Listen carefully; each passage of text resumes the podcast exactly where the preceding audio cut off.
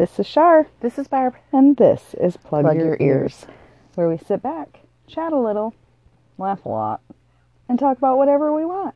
We're open, we're honest, and we're not PC.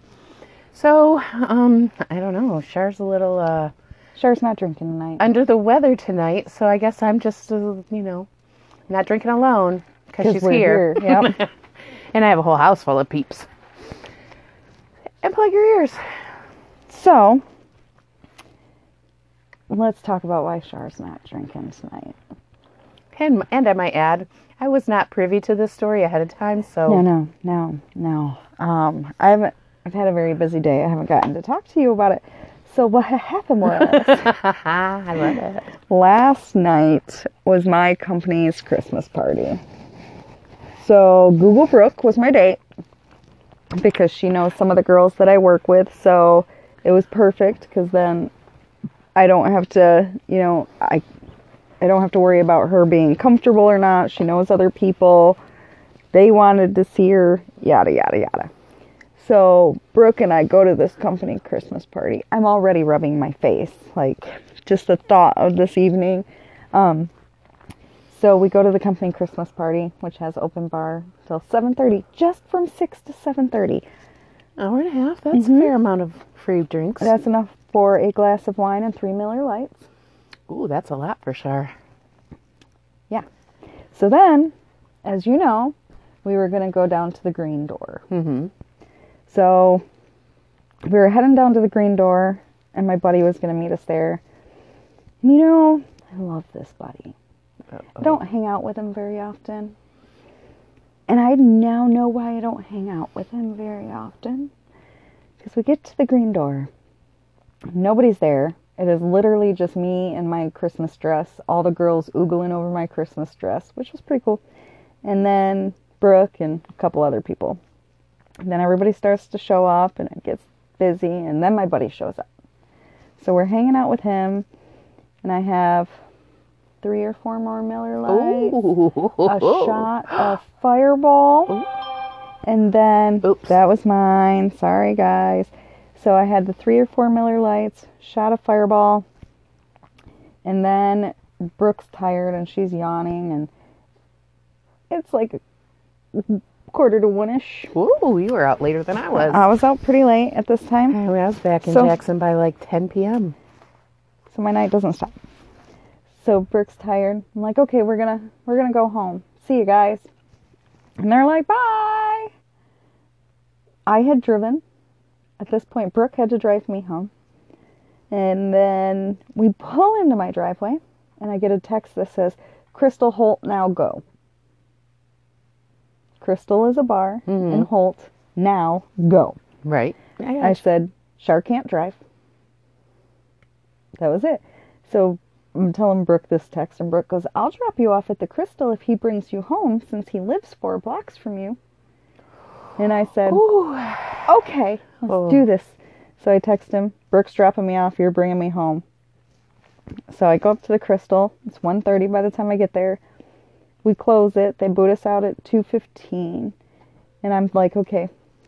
At the Crystal, I had another bit, like, they serve, like, 40s. Not like bottles, but like 40s. So I had a 40 of Miller Lite, a shot of something that was like not Washington apple, not caramel apple, but something else that was apple. And the first word started with a C. So I had one of those. And then the beer. And then we got booted out. And I'm like, okay, I'm going home. I'm safe. I've made it. Without vomiting.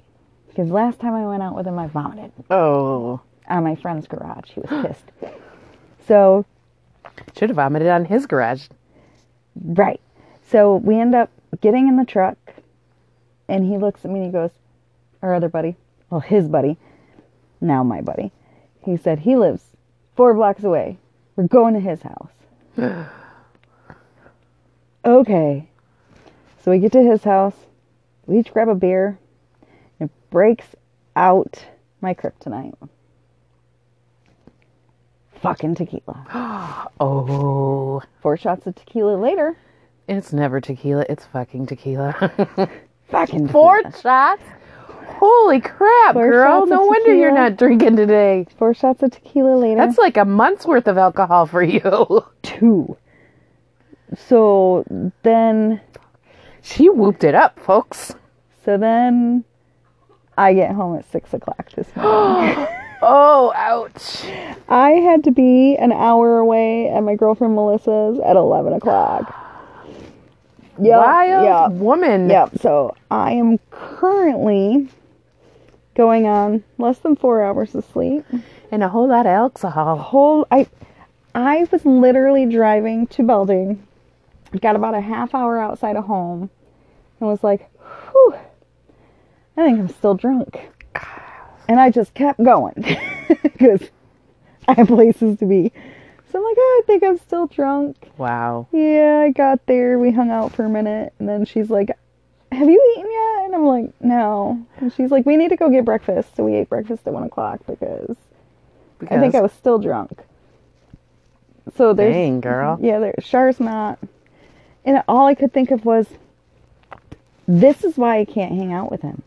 Right. He was this way when we were in our, I'm going to go with early 20s because that's legal, right? So he was this way when we were in our 20s. He is still this way. He will keep the party going. That used to be me. But last night I was the driver, so like I had some wine before we left, then got to the bar. I probably had 3 or 4 beers. And then Rob was like, you think maybe we should go soon because, you know, I don't want you to get too many more beers in you. I was like, I'm fine, because I was driving his truck, so. Oh. So, I mean, and I had the wine about 6, and by this time it's like 9, and I'd had a cup, 3 or 4 beers. And so we get back to his house, and he's got this huge, like, GMC Denali. And I had to back it into his driveway, into his garage, without tearing off the mirrors. So, like, he has this little side thing in his driveway, and so I can just park there, sort of back into it, so then when I go to leave, I can pull out straight. So my car's over on the side, pull in the driveway, I get to where I can back up into the garage, and I hit my car. I'm like pulling, and all of a sudden he goes, oh my God, you hit your car. I was like, oh, I was so stinking embarrassed. And it's a nice truck. And I started crying. I was like, I'm sorry. He's like, don't worry about it.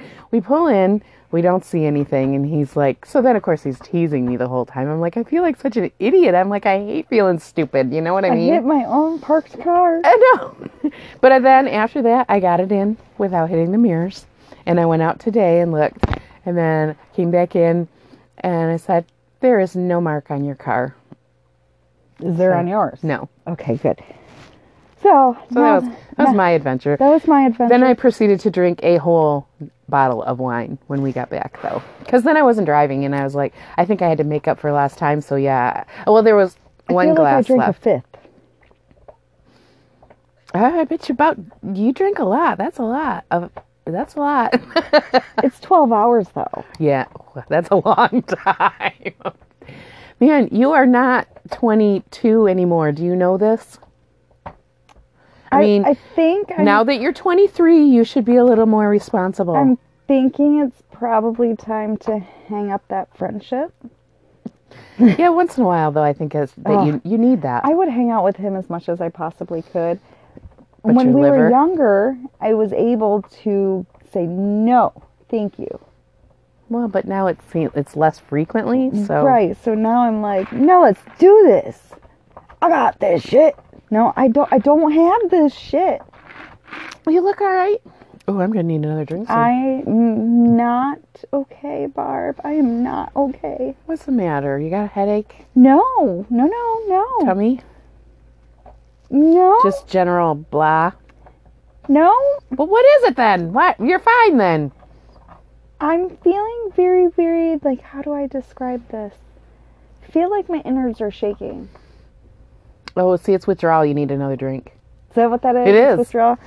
I'm good with withdrawal. Let's do this. So I'm going to withdraw. Hair of the dog, baby. You'll be feeling tip-top in just one drink, I swear. I promise you. Nope, I got this shit. I promise you. I got this shit. Okay, so let's talk about stories since we've just talked about our alcoholism for 10 minutes. Well, that's interesting, though. Yeah, no, I'm not even an alcoholic, so I figure it's work's fault, not my fault, because it work's the to blame for all my drinking, too. It all started with the work Christmas party. If they didn't have that Christmas party, I would...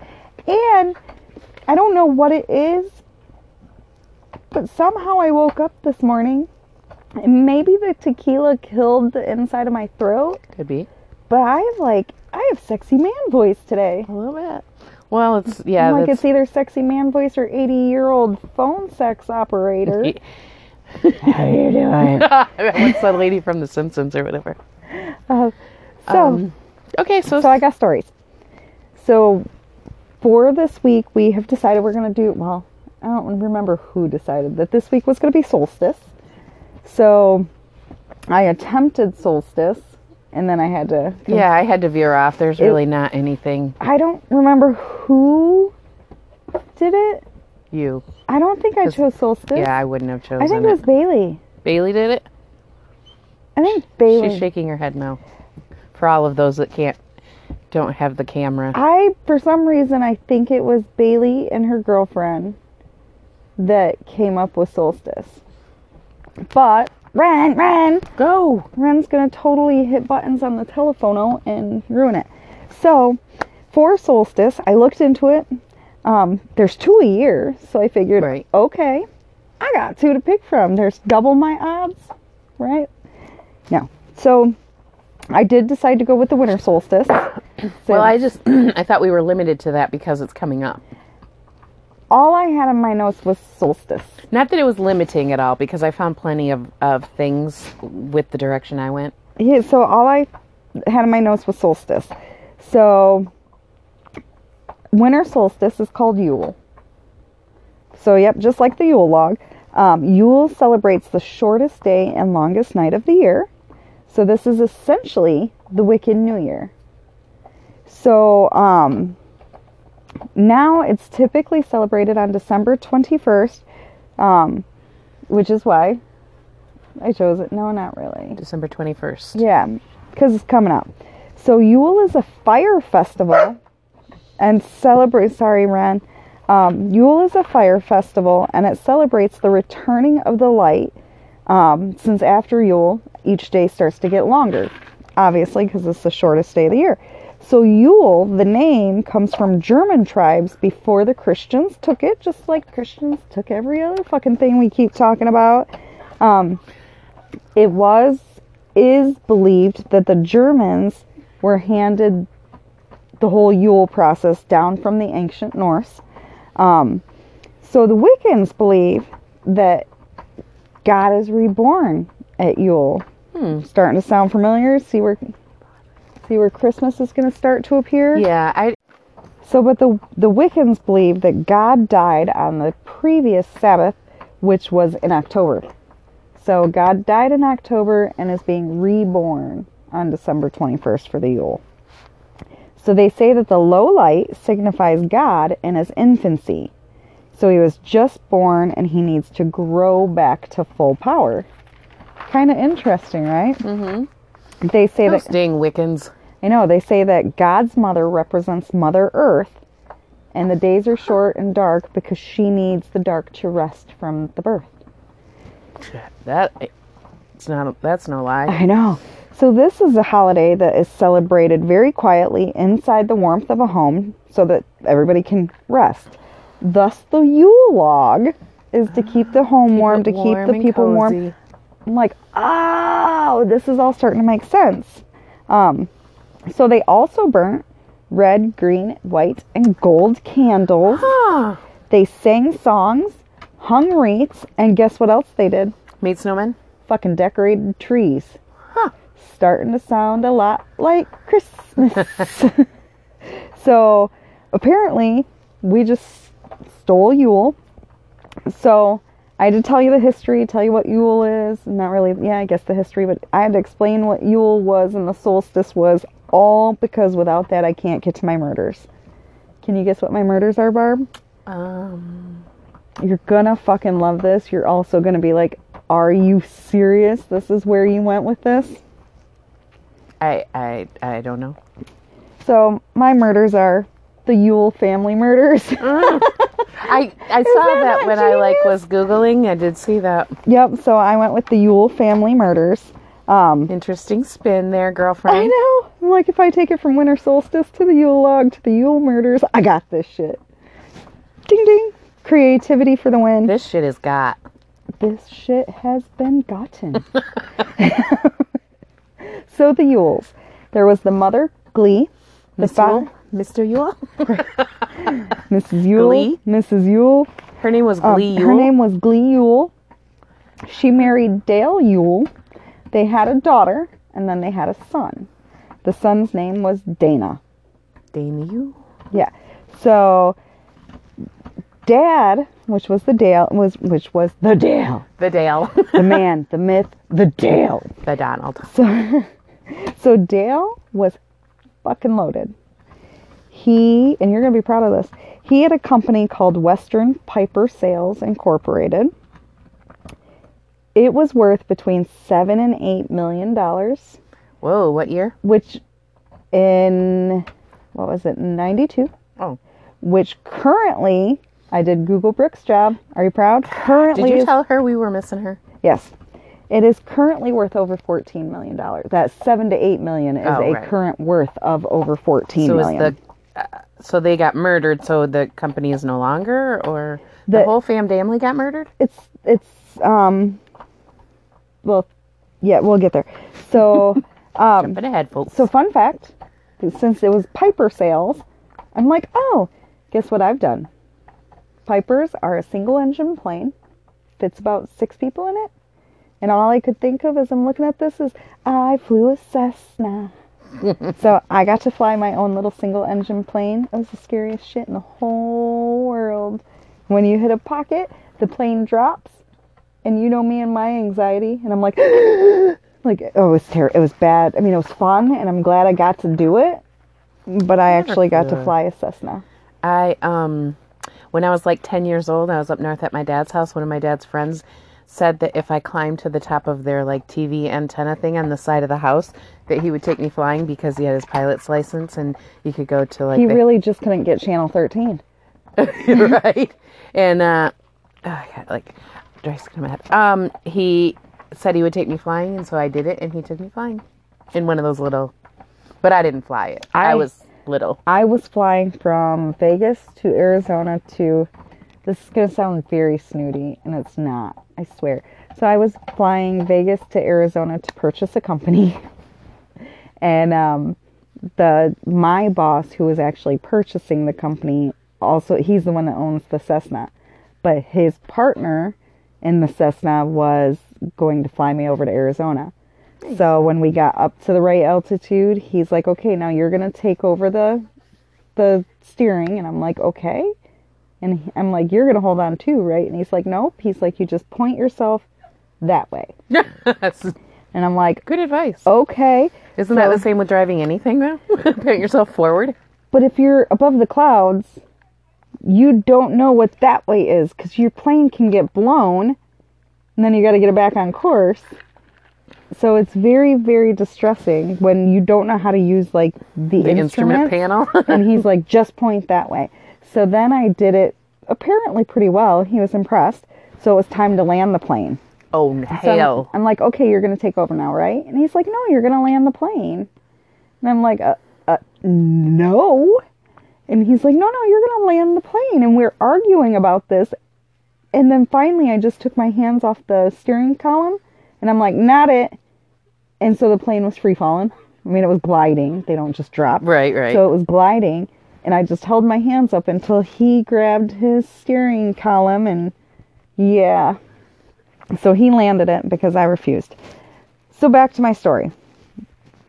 Another interesting side note, my friend Rob has his pilot's license. Another interesting side note, so does my daughter. Oh, she does? Yep. Awesome. So back to ours. We have a story. Oh, we have a story. 20 minutes Bailey, in. Stop distracting us. Right. Jeez, Bailey. I'll tell you guys when you're too off.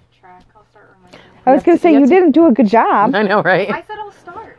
Okay. Well, you better get closer because the sound quality is going to be way bad if you're from way back there, sister. She's like, no, really, they don't want to hear me go. You guys get your asses back on track. Cut it. Talka too much. You talka Stop too much. Stop swearing, Bailey. Yeah, that's true. Okay. Bailey, you can't tell us to get our asses back on fucking track. I could. It's up in your head. You can say, in your head, you can say, please get your rear ends back in the position that they should be going at this time. Don't you have a story? I got a story. So... we talked about Dale, who's the dad. Oh, yeah. Now, Glee, who is the mom, I'm really, really... I like this chick. I think you were going to say you're in love with her. I'm in love with what she had going on in her life. Okay. So, Glee was a Spanish translator for the CIA. Oh, nice. Right? So then when I want to do that, but I don't know Spanish. Right, me either. So, I'm trying to learn Spanish, and I know cerveza. So...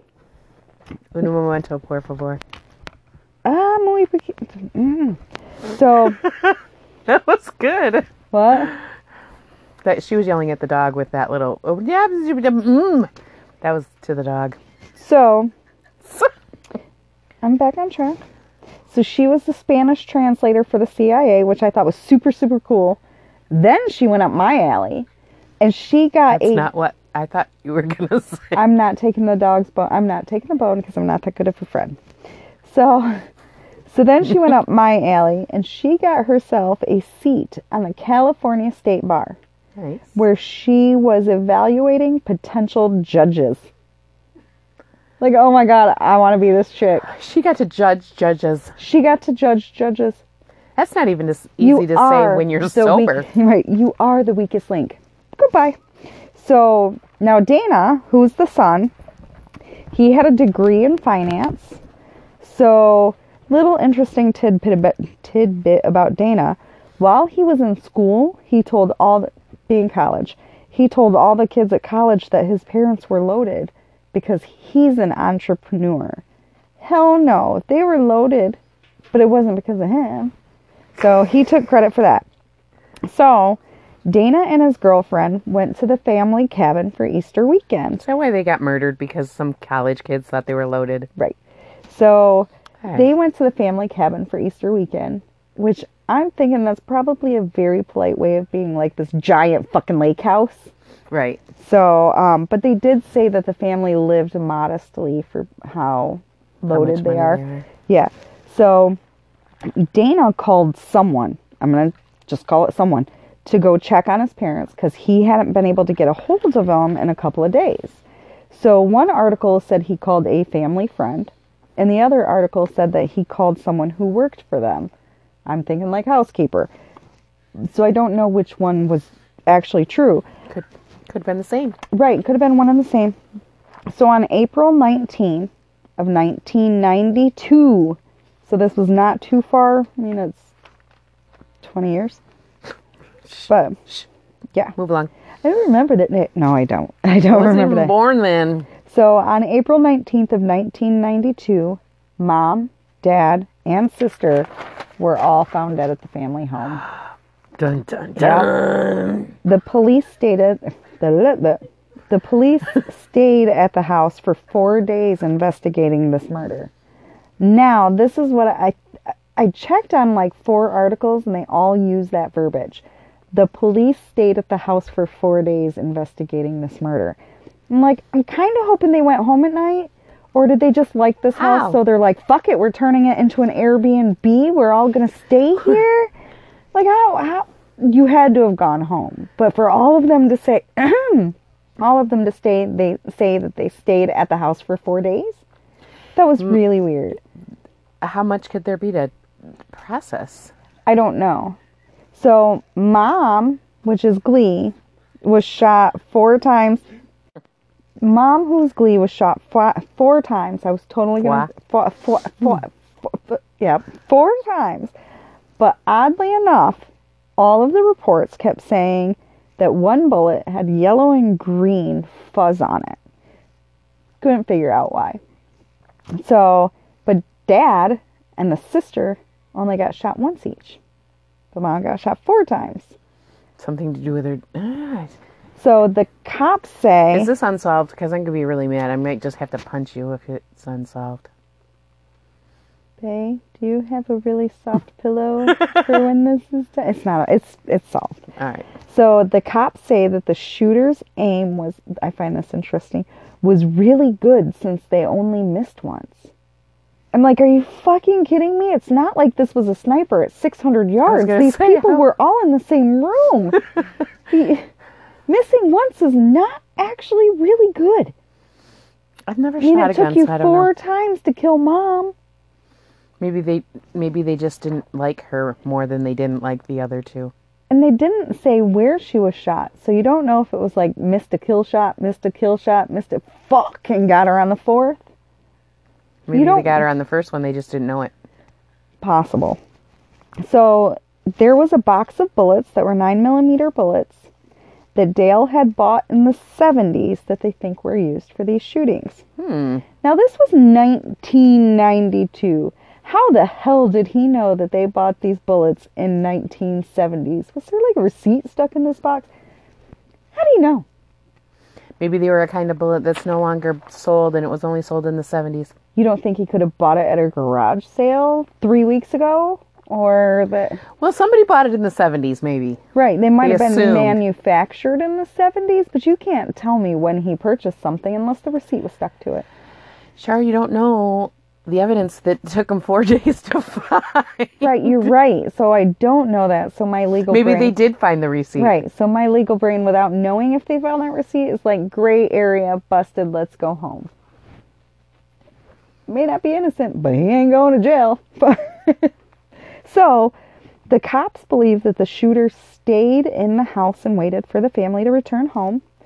They staged the house to look like it was burglarized, and that the family had interrupted the burglary and were killed during this. It sounds like a legit try. Like, you can't blame a cop for trying, right? Now, police looked into the victims' backgrounds to find motive, which they should do. They found that in the 70s, Dale had sold planes for... Right after he bought those bullets. Sorry. If you know what? I will bet you $10 this is why he bought the bullets. Now that you say that, I didn't click. Get it? Click. Click, boom. So, in the 70s, he sold planes for a dude named Frank Lamb, who was convicted of smuggling drugs. You can't English again today, can you? Fuck off. So this. By him getting caught for smuggling drugs and being sent to prison, that's how Dale took over the company. So if that's how Dale took over the company, now that you say the bullets and he was a drug smuggler, I'm wondering if that is why he bought the bullets in the 70s. Wait, go back to the what? So Dale sold planes for a guy that was convicted of smuggling drugs. He got sent to prison, and that's how Dale got his company that made him rich. Gotcha. So, if it's a drug smuggler... He sold planes to a guy. 4, not 2, 4. Like, the guy owned the company. Oh. So, he was smuggling for shiz. The guy that owned the company was. Well, yeah, but so was Dale. I don't know. We're going to... I don't know. Okay. So... I'm assuming the worst... So Dale had also... You warped me, and I assume the worst of everyone and everything now. I know, I'm so sorry. So Dale had also been involved in a couple of really bad real estate development deals where the investors were due to lose millions. Eeks. But the cops, both possible motives were ruled out. So the cops started looking at the son, Dana.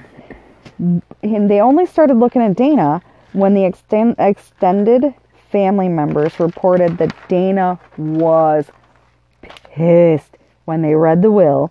He was so mad that he did not have immediate access to the family's funds. Because, Dana was the entrepreneur and all, so it was rightfully his. Right, because he made all that money. Right, so no. But he was pissed he couldn't get that money. He would get how old was he? It didn't say how old he was. He was college age, so why wouldn't he get the money? I know he was under 25, and it actually said how it was broken out, and I didn't think anybody would give a fuck.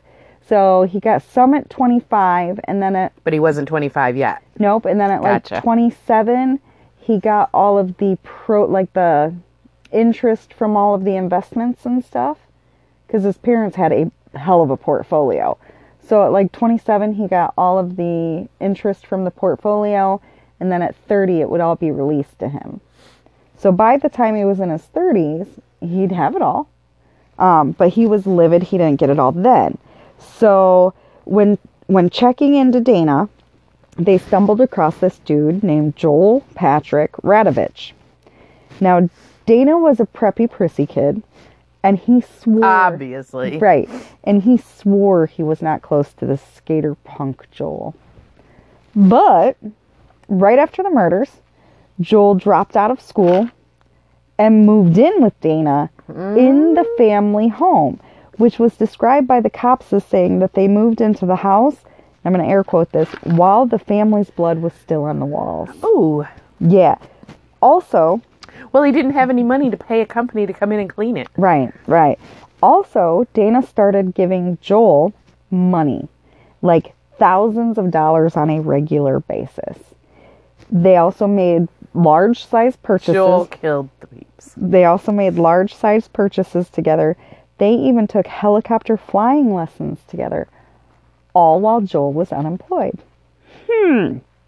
So, when visiting Dana at school, when the cops went to visit Dana at school, okay, he totally threw Joel under the bus, said that Joel had something to do with it.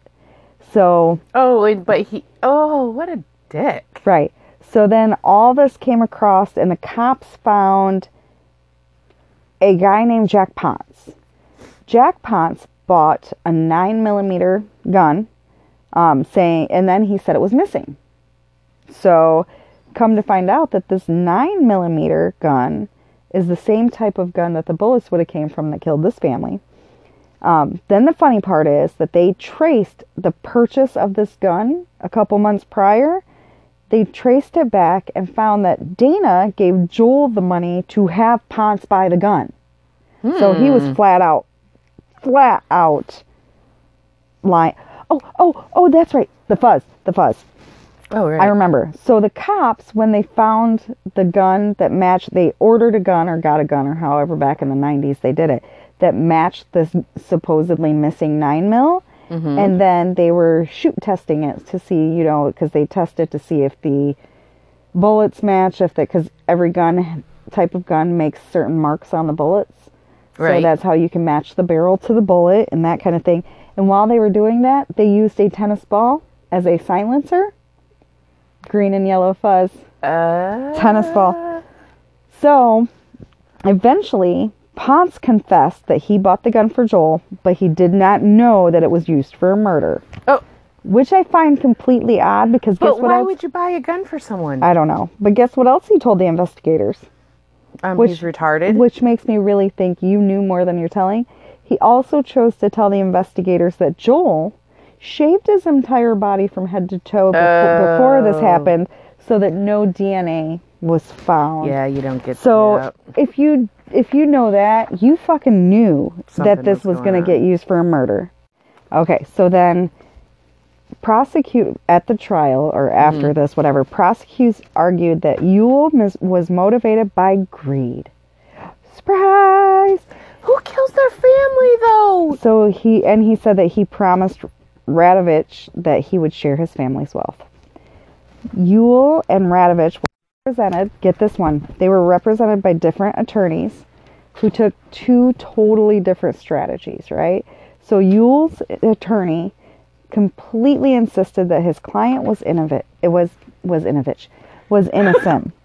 While Radovich's attorney believed that the evidence was so overwhelming that a guilty verdict was probable, and that his main goal should be to avoid the death penalty. Whoa. Yeah.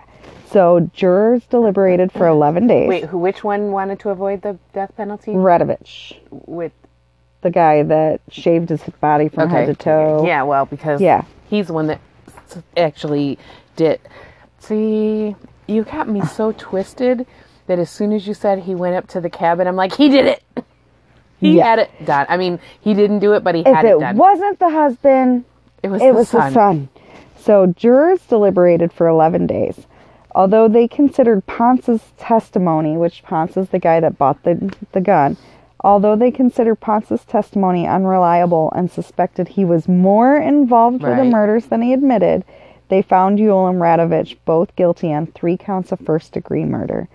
The murderers were subject to stricter sentencing guides due to the aggravating circumstances, multiple victims, murder for profit, and lying in wait. And it was your damn family. Right. So they were both up for death sentence, and they both avoided the death sentence. I want them dead. They, on July 20th of 1998, so 6 years after the murder, they were both sentenced to life without the possibility of parole.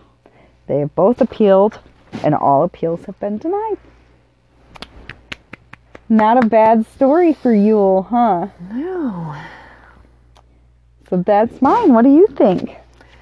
I think those boys are wicked. I know. All for the dollar bills, y'all. Right. So we going right in? Go right in. Don't want to smoke? My cold friend? Go right on in. Oh, I didn't know if you hit the pause button or not. I was looking at the time. All right. So I kind of am like doing these engine stories lately because I have another. I am telling you the tale of the Fetterman Massacre, or also known as the Fetterman Fight. Fetterman does not sound like it's Indian. Nope. Most of my stuff I got from exploringoffthebeatenpath.com. Oh, shoot. Can I just interrupt you there? Yep. I got my information from the Wikipedia,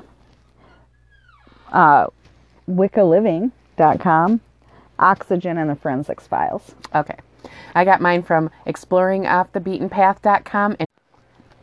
Okay, so the Fetterman Massacre, or Fight, as it's often called, it, guess what? Guess why I chose it? Chicken butt. Guess why I chose it? Because it was during December 21st. It happened on December 21st, 1866. Holy shit, I was right. Yeah. Oh, God. I kind of did like a, okay, I can't find anything like weird phenomenon or weird, like, I couldn't find anything. So I just went with, on this day in history. So we both fished. You went for the day. And I went for the Yule. Right. So, Fort Phil Kearney in Wyoming, its mission was to secure the Bozeman Trail for civilian traffic because the Indians made it very, very, very unsafe. I was about to go, why can't you travel that trail? Because the Indians like to ambush peeps. And they don't kill them? They kill them. So, at this point in 1866, the trail was 2 years old, and commerce and travel had ceased by the end of the previous summer. So, basically, like, 6 months into its, like, being a trail for passage through Wyoming, nobody would travel it because it was so unsafe. Gotcha. And this was in the middle of Red Cloud's War. This is also called the Bozeman War or the Powder River War. Red Cloud, he was the leader of the Oglala Lakota tribe. Okay, I have to make a request. I stopped bringing up... Next week, can you do a story that you can say the name? I said Oglala. Oglala Lakota tribe. I practiced it because I knew you were going to say that. She tried it before we heard. He was the leader from 1868 to 1909. Okay. And he was known for being the most photographed Indian of the 19th century. And I saved a picture of him on my phone so that I could show you. And you're going to be like... Another argumentative point here. Wasn't the most photographed Indian... See, yeah. I saved a picture because I wanted to show you it so you'd be like, oh yeah, I've seen that guy. But last week when you did the, was it last week we did the Thanksgiving? And you did the engines and there was like that Geronimo, and they're like one of... Well, let me look back. There was a photo associated with that. And I believe the photo was... No. No, I believe the photo was the capture of him. Oh, that was 2 weeks ago, and I did the... Because last week I did the Auckland hitchhiker. Oh, yeah. So it was 2 weeks ago. But met a comet, but I didn't have a picture associated with that. Well, yeah, because remember you were on my computer and we pulled it up. I don't remember. It was done on my laptop. So, but anyways, that was according to Wikipedia that he was one of the most photographed Indians of the 19th century. And Wikipedia don't lie. So he conducted a hit and run style of attack in ambushes as opposed to large attack on the whole fort. So like kamikaze. Right, kind of. But this led Colonel Henry Carrington to keep his men close, as his greatest fear was a large attack. So he was like, they were not given a very long leash. They had to stay within the fort. Gotcha. Which led, to very easy kamikaze. They were it just led, like, the Indians and Red Cloud and his men were allowed total freedom of travel. They could go anywhere and do anything. How are you protecting it if you're not leaving your fort? Because he was just so afraid. He was in constant kind of like batting down the hatches because we're going to be attacked. Gotcha. They were basically, the white men were always on the defense, trying to ward off ambushes, but also hunkering down for a large attack. Also, they were short of men, horses, and mostly they had, like, those muzzle-loading rifles from this from the Civil War. Mm-hmm. That was, like, their big weapon. That was their defense. Yes. And the men in the troops were really not impressed or not happy with Carrington's tactics and rules.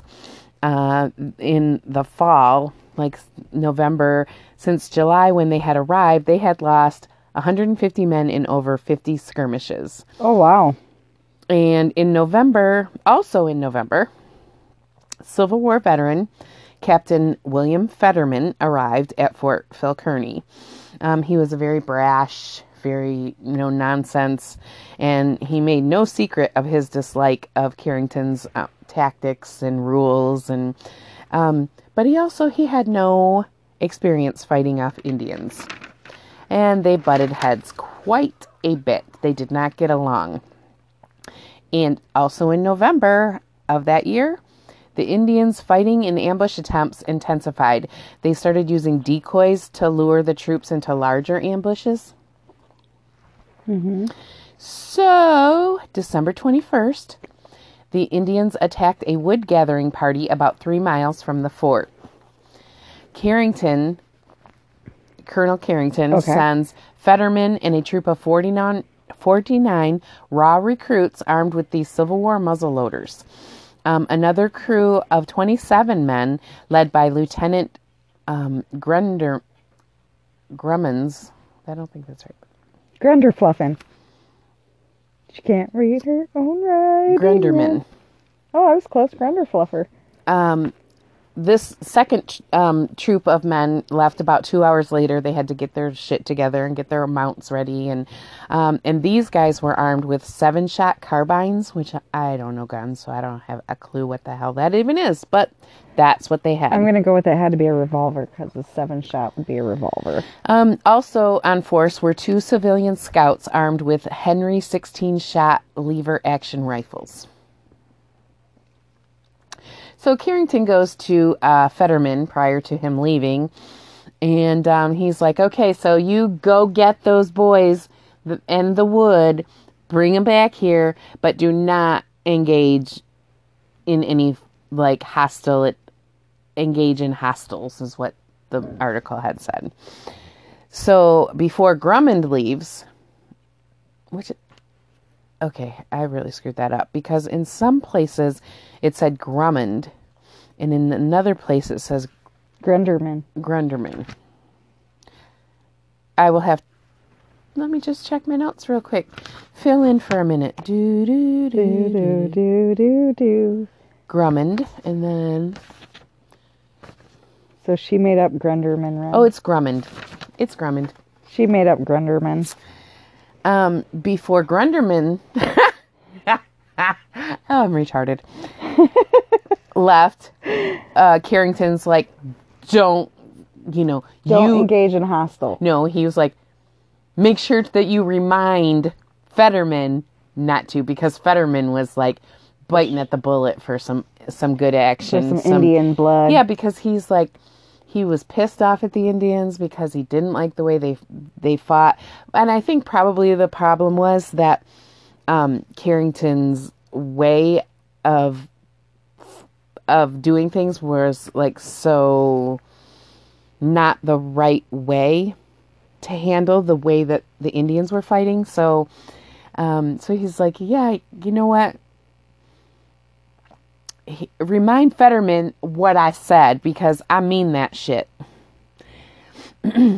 So Fetterman gets to the wood hunting party about noon. And the Indians that had been, kind of attacking them or whatever, ran away taunting as they went. They head back to the fort. Well, the wood train headed back to the fort. Fetterman takes the bait of the taunters, and just as Grummond's troop are charging along the ridgeline, Fetterman's men back them up. The decoys disappear over the ridge, and I lost my place. And Grummond is in hot pursuit. They get to the end of the ridge line, and they are met by, come up over the edge of the ridge, 1,000 Lakota Indians. Oh! They swiftly herd the men, because they're just, acting on impulse, and they're acting on passion. And so they basically, in the one article that I read, they're like, well, these people went this way, and then these people went over the ridge, and then these people went this way, and basically they got them, they herded them where they wanted them to go, because they knew how they would react. And they got them surrounded, they got them surrounded, and they killed them all. And then the two scouts that were hiding in a fold of the ridge were the next to go. It ended up being mostly a hand-to-hand battle, and the Indians were victorious. It's known that the battle started around noon and lasted about 30 minutes. Oh, crap, that's it? Yeah. And they got their asses kicked. All 81 white men died. 81 in 30 minutes. And 0 Indians. Well, I don't know that 0 Indians, but historians... Shit, they couldn't get their muzzle loaders loaded that fast. Record that there were, arrows. So many arrows, because that's what the Indians used. Right. And they probably couldn't get their muzzle loaders loaded fast enough to fight back. Right. Yeah, one shot at a time. That's pretty fucking difficult. Yeah, it's not Civil War. So, but the only witnesses that were left to tell the story were Indians. And the stories are very widely varied, as you can well imagine. One story states that Fetterman killed himself, and another states that he and Captain Brown was second in command at the fort, that they each put their pistols up to each other's heads and shot each other in the head to avoid being captured, which is a pretty freaking ballsy. Yeah. But according to the Bozeman Trail Association website, postmortems showed that they both died in combat. It was the largest loss of life in Plains Indian War until the Battle of Little Bighorn 10 years later. Initially, Carrington was blamed for the clusterfuck. That's what it says in my notes. And was relieved of duty. Later, he was exonerated by a board of inquiry, but he left the army anyway, and he became a professor at Wabash College in 1870. Wow. Interesting side note. Wabash College is still operational. Also in 1870, he married Frances Grummond. No way. Does that name sound familiar? Was it the wife or the daughter? The widow. She was 20 years his junior as well. But he married her, and they had 3 children. There's a monument in Wyoming where Fetterman made his last stand, and it was dedicated in 1901. And kind of the dog just barked at a train. Okay, sorry about that, guys. The dog was barking at a train. The dog. Kind of the irony of the whole war over this, like trying to save this trail, like make this trail safe, is that suddenly there was the Intercoastal Railroad that is the one that captured the rest of it. That made the trail that they were trying to protect and restore was useless and obsolete. Mm-hmm. But in the meantime, I mean, and I guess, 81 men, I don't know, but all our men died, that went out, those 3 different troops. My man. And Grummond loses his life, and then and his wife. The colonel takes the wife. Lose the life and the wife. So that's my story. That's a good story. The fight. I mean, it's called different things. It was called the Fetterman fight, Fetterman Massacre. He was just hungry for some Indian blood, and it was the death of him. Yes, it was his blood. So on that note. Tell me something good. Meow, meow. Well, when we get done with this, we're going to spend some quality family time with the girls. I don't know. I got to sleep. And some other peeps, some friends of the girls, and solve a murder mystery box. I might party poop on that. I know. You at least have to see the evidence first. Yes, that I can do. You just have to see what it's all about. That will be fun, but due to the fact that might tell me something good is that I survived the last 24 hours. Your tell me something good is you can still party like a rock star. I survived the last 24 hours. I did have a blast. But that is my tell me something good, because my kid's been working her ass off, so... Another tell me something good. Right? Between that and I've been working... I did take a sewing class, which I thought was fabulous, because I took it with my sister and my aunt. And you made her curtains. I made my sister's curtains. I paid money to make my sister's curtains. She should have paid it. I already knew how to sew. So I paid money to go... Sew your sister some curtains. Yep, and the lady was picking on us about it, and I'm like, well, the reality of it is, if she needed her curtains made, she knows she could have just brought it to me, and I would have made them. And my sister's like, it's not the curtains, it's the camaraderie. And I'm like, and the curtains. Right. You got the camaraderie, and I made your damn curtains. So that was a good thing. I'm going to look ahead a little bit and see... What are we doing next week? I don't know, but we can't tell them, but maybe give a little teasy. Ooh, it's almost Christmas, peeps. That's all I'm going to say. It's that time of the year when I get to Grinch out. Yeah. My house is not... I have a Christmas tree up. It has 4 ornaments on it. It's got lights because it's pre-lit.